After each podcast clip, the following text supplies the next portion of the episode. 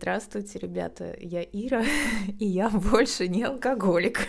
И люди сразу, вау, ты молодец. Но чтобы вы понимали, я бревно. Я от этого получаю огромное удовольствие. Я уже третий год все сажусь, сажусь, да никак не сяду. Это дико получается.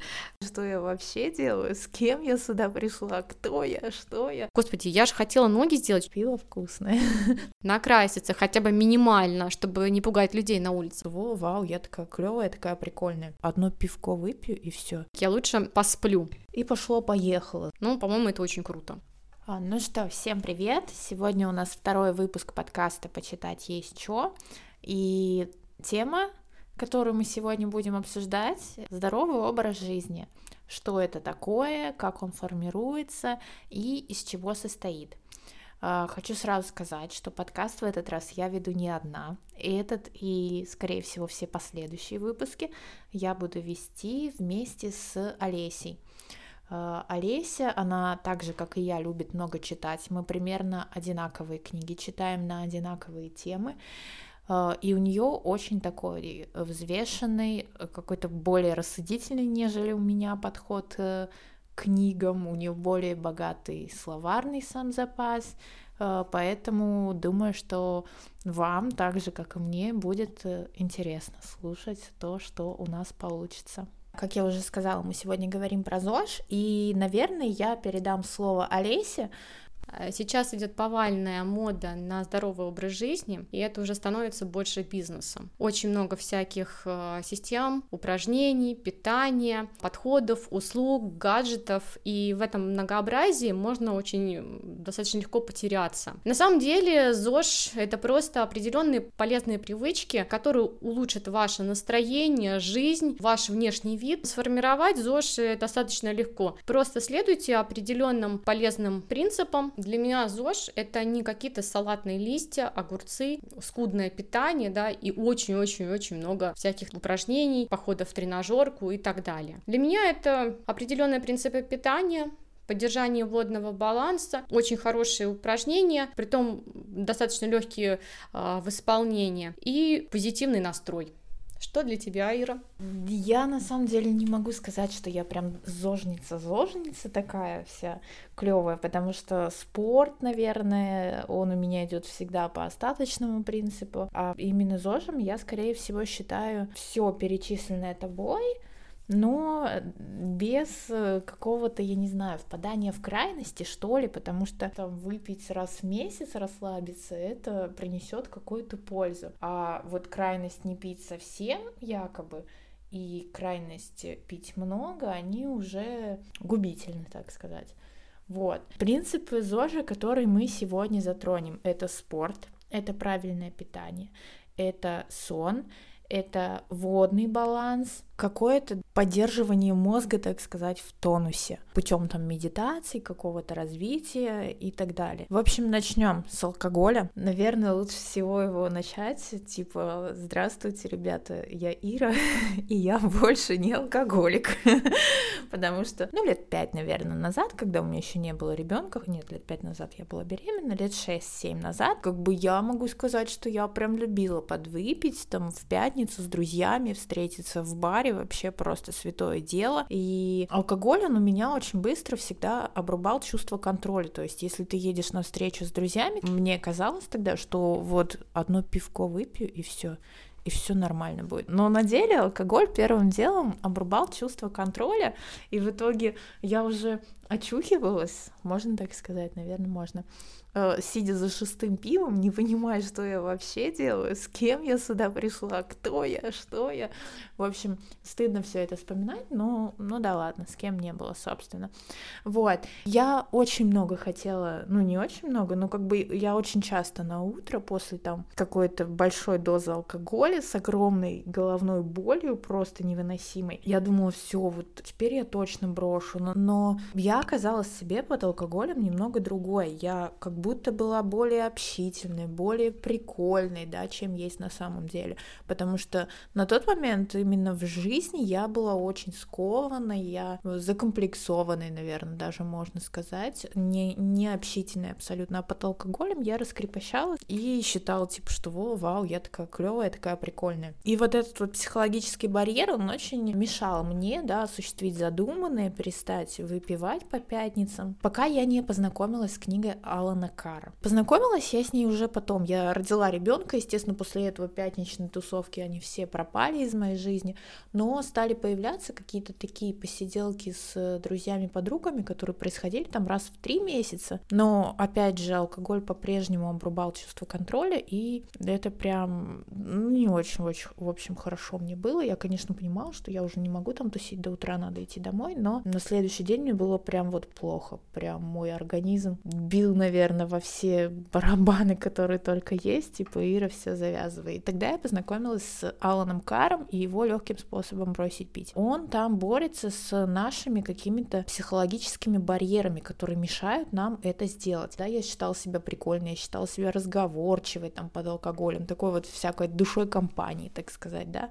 Он же в книге показывает, что, блин, мы вообще не души компании. Просто он вот предлагает вспомнить очень пьяного человека. И сможете ли вы его назвать душой компании? Да нет, конечно же, не сможете. Я вспомнила несколько таких вот подобных ситуаций. Мне действительно стало неловко, немного, наверное, стыдно. И как-то так получилось, что вот книга прям моментально подействовала на меня, то есть мне не надо до сих пор ее перечитывать, чтобы держать себя в руках, не выпивать, так сказать. Хотя нет, я это было два года назад, когда я ее прочитала, а этим летом у меня был момент, когда мы выпили по пиву и пошло-поехало, знаете, вот дальше вот это по второму, потом по третьему. Скажу сразу, что другой алкоголь я не могу пить, он мне невкусное, пиво вкусное, ну хорошее пиво, понятно, что это не Балтика и не какая-то там еще фигня из магазина, там, крафтовые, нормальные. Вот, что я много говорю. Ладно, Олеся, давай теперь твое отношение к алкоголю. У меня с алкоголем все значительно э, лучше, то есть вообще у нас в семье как-то не принято было выпивать. Очень редко, по праздникам, и это больше взрослые, то есть э, меня как ребенка даже вот типа попробуй, такого не было. Моя первая э, впеч... встреча такая с алкоголем была, как всегда, скорее всего, как у большинства из вас, когда ты ночью идешь попи... попить, когда болел водички, а в чашке лежит для компресса водка, и ты хлебаешь, потом выплевываешь и начинаешь судорожно искать воду.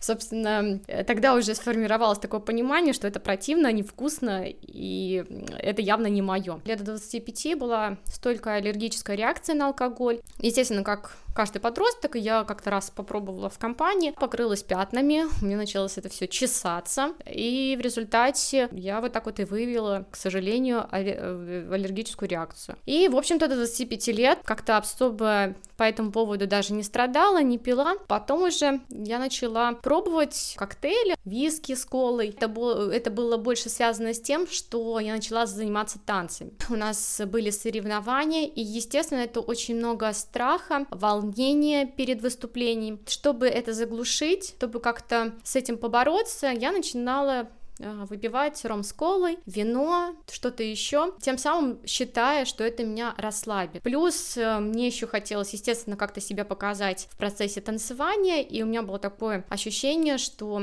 это мне поможет быть более, а, не знаю, flexible, более сексуальный, более такой расслабленный, и лучше зайдет. Но, к сожалению, это совершенно не так, и, в общем-то, в какой-то момент еще было такое, э, должны представлять, что такое соревнование по танцам. Это три дня ивента, ты приезжаешь в пятницу, у тебя э, соревнование вечером, всю ночь веч- вечеринка, где вы танцуете с разными партнерами. Утром у вас идет классы, мастер-классы от топовых э, танцоров. Вечером у вас идет соревнование, опять вечеринка, и так, собственно говоря, три дня. Естественно, что это огромная нагрузка на организм. И Представьте, здесь еще вливается огромное количество алкоголя. Ты выпиваешь перед соревнованиями, естественно, как допинг для веселья на вечеринке, и с утра встаешь, э, тренировки ты никакая, и опять, чтобы как-то себя взбодрить, ты начинаешь опять э, выпивать алкоголь.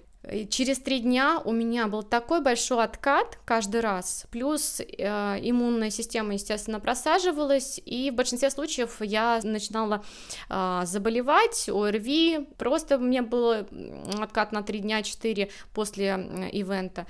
И, в общем-то, я решила, что пора с этим заканчивать и искать совершенно другой способ для расслабления, для э, настроя. И для меня вот э, это стало все-таки медитация. Перед соревнованием я просто выполняю определенную технику дыхания, и меня это расслабляет. Вот э, с алкоголем у меня теперь так. Я уже два года чиста.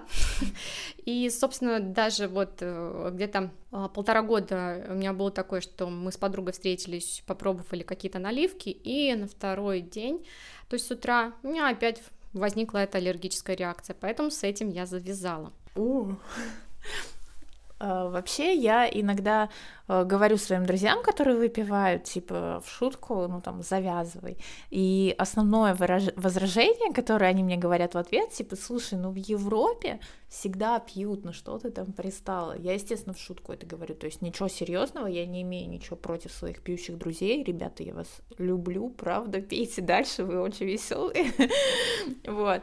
Но вот это, типа, что в Европе за ужином всегда пьют, и все окей. И возражение на вот эту фразу я нашла в книге у доктора Регины, и это очень круто. Она говорит, что стоит помнить, что усваиваемость алкоголя в генах европейцев и наших абсолютно разная. И то, что как бы для европейца ок, там для итальянца и для француза для нас вообще не ок. У нас гораздо ниже усваиваемость, усваиваемость алкоголя, и поэтому не стоит вот так вот бездумно за ними следить. Ну, теперь, наверное, поговорим о курении. Это такая тоже деликатная проблема, которая, как я понимаю, вообще повсеместно распространена, потому что я сейчас часто езжу на работу, и получается, что я выхожу из дома примерно в одно время, когда школьники идут в школу. У меня тут прям за домом школа, и я просто вижу вот этих вот уже пятые, шестые классы, которые уже стоят, затягиваются сигареты около подъезда. И это атас, конечно. Мне уже жалко их родителей. В общем, по поводу курения я могу сказать также, что у меня очень многие знакомые бросили при помощи книги Алана Кара «Легкий способ бросить курить». Я реально знаю таких людей, и они все, ну, как бы, естественно, не все, кто читал, бросили, но большинство там, у меня, по-моему, четыре знакомых читал книгу, трое из них бросила. Один не смог. Ну, не знаю, я не уверена, как, ну, в том, не знаю, как именно он читал потому что читать тоже можно по-разному за себя скажу, что э, я никогда, я курила, да, я никогда не была системным курильщиком. Меня вот, меня бесит то, что все говорят, типа, что это зависимость, ты там после одной сигареты, все просто, ты станешь моментально зависимым, на самом деле это же все не так, да, не будем там как-то приковывать подростков к сигарете, это все очень легко расстаться с ней. И на системе именно я никогда не сидела, я там могу, не знаю, при какой-то тусовке с друзьями, я, например, абсолютно спокойно могу скурить сигарету, и потом еще много-много там месяцев спустя, ну, как бы даже вот не вспоминать о них, мне не нужна пачка сигарет, которую надо носить с собой постоянно. Вот. Но, тем не менее, если у алкоголя еще есть какие-то такие вероятности, что там малая доза, типа там абсолютно редко выпитая, она может быть как-то полезна или еще что-то. Сигарета, она в любом случае вредна. Олесь, что у тебя с курением?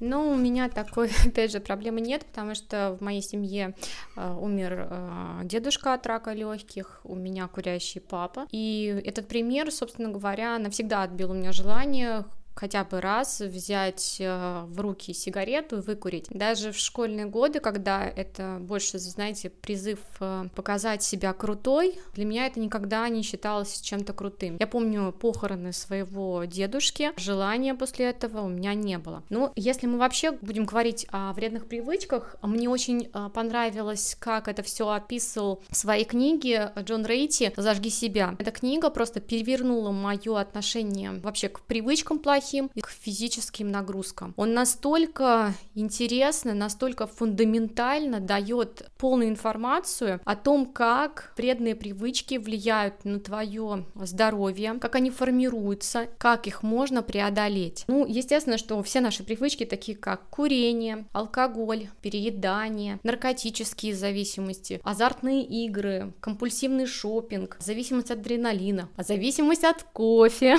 и даже зависимость от секса. Это все дефекты в системе вознаграждения и ожидания удовольствия. То есть э, центр удовольствия обеспечивает мозгу вот необходимую мотивацию к действиям, которые, собственно, дают нам приятное ощущение. И вот автор очень хорошо дает информацию, как это происходит. Как вообще мы понимаем, что нам какое-то действие наше понравилось. И это, естественно, скачок дофамина в организме. Алкоголь, кофе, никотин, углеводы, да, наши любимые шоколадки, конфетки, булочки и так далее, вызывают взрыв выработки именно дофамина в центре удовольствия. И тут наша префронтальная кора отправляет гиппокамп как раз запомнить настолько ярких красках, что это было круто, что это, походу, надо повторить.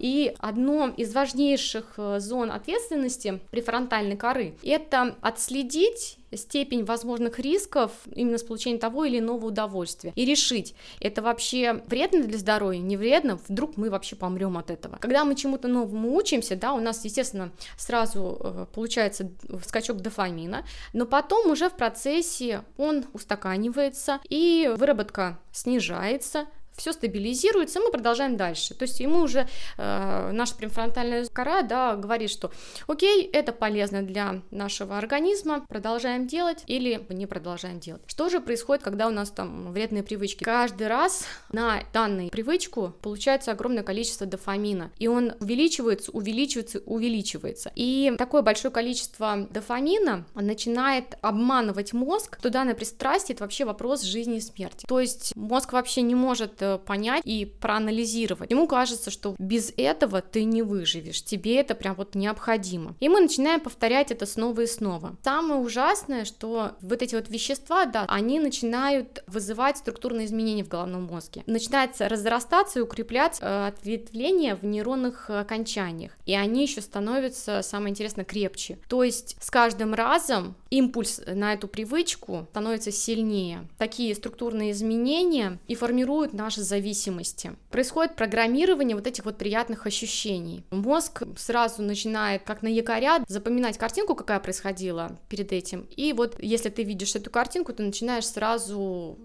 желать что-то это сделать. Почему мы так э, любим Макдональдс? Когда мы едем, и здесь мы видим рекламу, вывеску с буквами N, мы начинаем сразу вспоминать, какая там вкусная картошечка, как, э, какой вкусный гамбургер. У нас сразу, как у собак палок, начинается слюноотделение. Тут у нас вообще отключается наш э, головной мозг, и мы заруливаем в этот Макдональдс. А если еще мы до этого голодны были, то это вообще тушите свет, ребят. То есть наш мозг теряет способность управлять действиями, даже если осознает их пагубность. Мы понимаем, что это отложится у нас на боках, и это будет плохо для нашего кишечного ЖКТ, но мы все равно идем. А почему? Потому что мозг уже не может э, никак сказать нам, стоп, хватит, это нас убьет. Мы уже просто отключаемся и идем. Но это естественно, что на выходе это вот, собственно, рефлекторное поведение. Поэтому, например, алкоголики, кофеманы, сексоголики, игроманы, наркома... и наркоманы, естественно,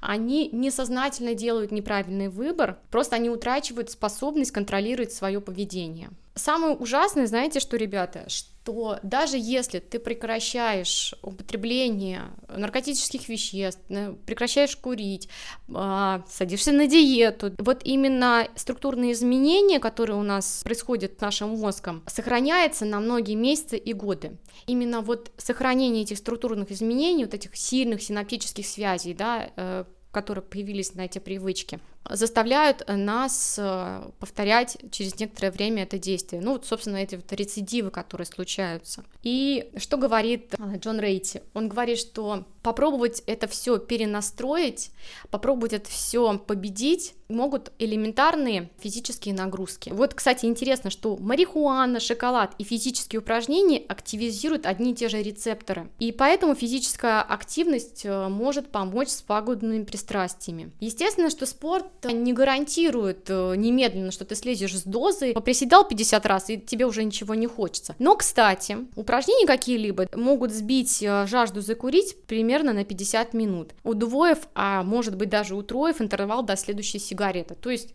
Ребята, чувствуете тягу? Поприседали 50-100 раз? Тяги уже хотя бы на ближайшие 50 минут у вас не будет. Ну и кроме того, спорт борется с токсичным поражением мозга. Как он это делает? Когда мы занимаемся спортом, у нас а, начинают формироваться новые синаптич... синаптические связи.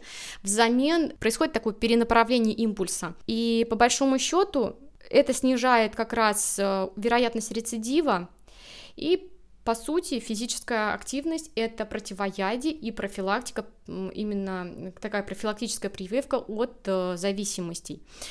Э, кроме того, он очень, э, Джон Рейти очень глубоко рассказывает, как физические нагрузки влияют не только на наши вредные привычки, но также наш, на нашу способность обучаться, на стресс, на депрессию, на проблемы с дефицитом внимания. Сейчас это вот повальная история у детишек, да, когда они не могут сфокусироваться на выполнении какого-то действия.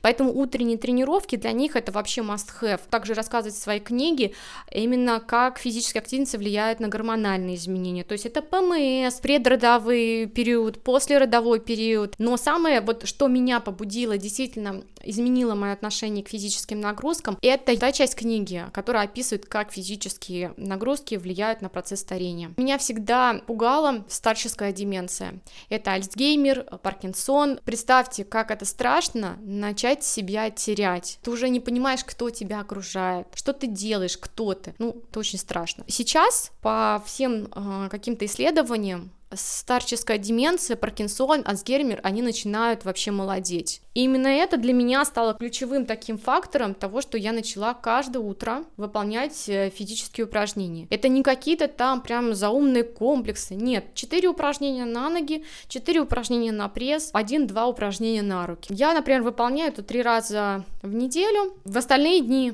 это может быть комплекс йоги, растяжки. В моей жизни спорт очень важное такое занимает местоположение. Это то, что меня очень сильно мотивирует, радует, вдохновляет. Второй, да, вопрос, это вот как физические э, нагрузки влияют на обучение. Проверено на себе. После физических нагрузок я более активна, я лучше усваиваю информацию, у меня легче идет обучение. Была школа, э, которая вообще по всей стране имела э, всегда более высокий уровень подготовки у учащихся. Когда они спросили, в чем же дело, оказывается, у них есть так называемый нулевой урок. Перед учебой детишки в этой школе имеют урок физкультуры. Их показатели обучаемости значительно выше по всей стране в США. Ну, по-моему, это очень круто. Он дает также примеры, как влияют аэробные, силовые, растяжка, сколько необходимо заниматься, как лучше подойти. Скажу от себя, физических нагрузок у нас что происходит? Вообще причины заняться. Это уверенность в себе, наслаждение своим внешним видом, развивается воля, потому что вставать с утра и заставлять себя выполнять э, эти упражнения, несмотря на то, что тебе хочется поспать. Ну, а с течением времени вы уже, как, когда начинаете в этот режим входить, у вас э, настолько много энергии, что уже не хочется от этого отказываться. Элементарно очень много роликов на ютубе по спорту, открыл, посмотрел. Мне, например, нравится канал Workout. Огромное количество подборок упражнений. У них очень классные 20-минутные какие-то э, связки из йоги на расслабление, э, на силовые. Что у тебя, Ира, с, со спортом и вообще, что, что тебе нравится, чем ты занимаешься? Ну, я сначала скажу, что, наверное, сейчас э, все слушатели заметили, почему я сказала, что ты очень рассудительная, потому что ты смогла объяснить так, что даже мне захотелось завтра поставить будильник на 6 и уже там, не знаю, какую-то растяжку выполнить, например. Если бы я это говорила, объясняла, вряд ли бы кто-то решился, потому что я бы сказала вопрос, что, ребята, спорт — это круто, и все. Книгу вот эту, про которую ты говорила, «Зажги себя», а, я ее начинала читать, я даже помню эту тему про нулевой урок, там, где дети с утра занимались, э, по-моему, бегали они там или что-то такое у них, короче, было. И то, что у них действительно были лучшие результаты по стране, меня тогда это дико впечатлило, но я по какой-то причине, я уже не помню, то ли тогда нашлась какая-то более важная для меня книга, то ли еще что-то, но я не продолжила ее читать, то есть я вот это начало прочитала, там, не знаю, страниц 40-50 и забросила, но э, после твоей, твоего сейчас рассказа, опять же, я поняла, что надо ее скачать, и надо уже взвешенно, или даже не скачать, а купить, и взвешенно ее прочитать, потому что мотивации на занятия спортом мне, если честно, не хватает. Спорт у меня реально идет по остаточному принципу. Если время у меня на него осталось, там, в утренней моей рутине сборов на работу, то это хорошо. Если не осталось, фиг с ним, ничего страшного. Вот примерно вот такая вот я все ну, не все лето, нет, я слукавлю, если скажу, что все лето, но летом я активно достаточно бегала. Сперва я это делала в 6 утра, потом я поняла, что в 6 мне вставать дико вообще, и я забросила это дело. Потом я пообщалась со своим другом, он профессиональный бегун, он бегает огроменные марафоны, просто какие-то сумасшедшие. И я спросила у него, типа, Миш, скажи мне, пожалуйста, а вечером-то бегать вообще нормально или нет, а то я на кого не посмотрю, всех профессиональных все бегают по утрам, и, в принципе, типа, утренняя пробежка, утренняя пробежка, утренняя пробежка, а мне никак. И он сказал, типа, что да, за там 3-4 часа до сна, пожалуйста, ходи, бегай, это также прекрасно влияет. Тогда меня подотпустило, и я начала каждый день бегать в парке, у нас квартира рядом с парком, и я начала вот каждый день ходить бегать. А, почему я, в принципе, хочу заниматься спортом? Меня вот какими-то такими болезнями, вот которые в будущем могут произойти со мной, когда-то что-то там случится, меня ими, честно говоря, не запугать. Поэтому спорт, э, я вообще его не воспринимала до того момента, пока не почувствовала отдачи. Какая у меня была отдача? У меня э, очень сильный ПМС, я прям срываюсь, я вообще просто ужасно в эти периоды. И также я очень излишне бываю эмоциональной, то есть меня порой легко вывести на какие-то эмоции. И когда я занимаюсь спортом, такого не происходит. То есть если я занимаюсь месяц спортом, то у меня нет ПМС, у меня нет никаких головных болей, и я действительно становлюсь более спокойной. Не в танке, конечно, но вот чтобы меня вывести, надо настолько постараться, просто там человек должен быть профи абсолютный. Еще хочу сказать, Олеся уже сказала про канал э, Workout на ютубе, по которому она иногда занимается спортом, а мне нравится приложение Nike Training. Э, я его как-то рекомендовала у себя в сторис, тогда тоже большую отдачу получила от вас, потому что многим понравилось это приложение. Там очень удобно, вы заходите, Просто выбираете любую понравившуюся тренировку, кладете телефон перед собой и занимаетесь. Он диктор говорит, как правильно это сделать, плюс у вас на экранчике какая-то мультяшная тетя, которая вместе с вами все это делает. В принципе, вы все видите, и тренировочки там есть короткие, есть на разные группы мышц и так далее. Ну, то есть можно для себя что-то подобрать. Я, например, ни, ни одной тренировки там не, так и не прошла до конца, потому что они 20-минутные, а их обычно я делаю утром, и утром у меня, ну, 5 минут вот максимум, реально. Не знаю, попробую завтра в 6, потому что меня убедила Алиса, но посмотрим, как оно получится. Очень многие почему э, бросают спорт, потому что изначальное желание это было, э, ну, это вроде бы как модно, это вроде бы полезно, это вроде бы надо, вот у меня подруга занимается, вот любимый блогер там по утрам что-то бегает. На самом деле просто нужно понять для себя, зачем вам это нужно. Лично для вас. Я, например, очень сильно ленива. Несмотря на то, что я говорю там, что я утром занимаюсь, но я действительно очень ленива. У меня был раньше абонемент в спортзал на год, ну, как у всех, но э, максимально отходила я туда, наверное, месяца четыре. Ну вот представьте, это надо утром встать, принять душ, накраситься хотя бы минимально, чтобы не пугать людей на улицах. Вот, потом э, собрать сумку, идти минут 15, э, у кого-то значительно больше, там э, переодеться, пройти, сделать тренировку, потом потом опять переодеться, принять душ, ты еще на работу идешь с этой сумкой вещей. Вот это вот меня вообще мотивация у меня убивается сразу. Поэтому сначала ты еще на ажиотаже это можешь сделать, а потом э, с течением времени мы начинаем забрасывать э, всю эту вот канитель. В этом случае действительно тренировки дома это значительно проще. Я с вечера составляю конкретно э, систему, что я буду, какие упражнения, сколько раз я буду повторять. И мне очень нравится, я сделала, я подошла, поставила галочку. Я сделала следующую, подошла, поставила галочку. И с утра мне не болит голова о том, господи, я же хотела ноги сделать, что же надо делать? Сейчас вот надо подумать, что такое. Нет, у меня уже есть на листочке написано конкретно, что мне интересно, что мне нужно сделать. И у меня еще есть такое правило, я вот не помню, где ты это даже у кого-то или слышала, или вычитала. Для меня утренний спорт это называется заслужи душ. То есть я встаю, иду в туалет, умываюсь, чищу зубы, делаю вакуум, а потом уже выпиваю стакан воды и делаю тренировку тренировку. И душ я получаю только после того, как я качественно сделала все упражнения. Действительно, поймите, для чего вам нужны физические упражнения. Когда у вас есть мотивация, вы это не бросите, даже если очень сложно. Быть может, вы хотите укрепить здоровье, быть может, вы хотите пробежать марафон, может, вы элементарно хотите сбросить вес или улучшить состояние, не знаю, кожи, волос, это все тоже дает спорт. Второе – это найти свой любимый вид спорта. У кого-то это бег. Главное хотя бы какое-то минимальное количество элементарных приседаний. Даже если вы сделаете просто с утра 50 э, приседаний, это в долгосрочной перспективе это хорошо скажется на вашем здоровье. Ну вот насчет бега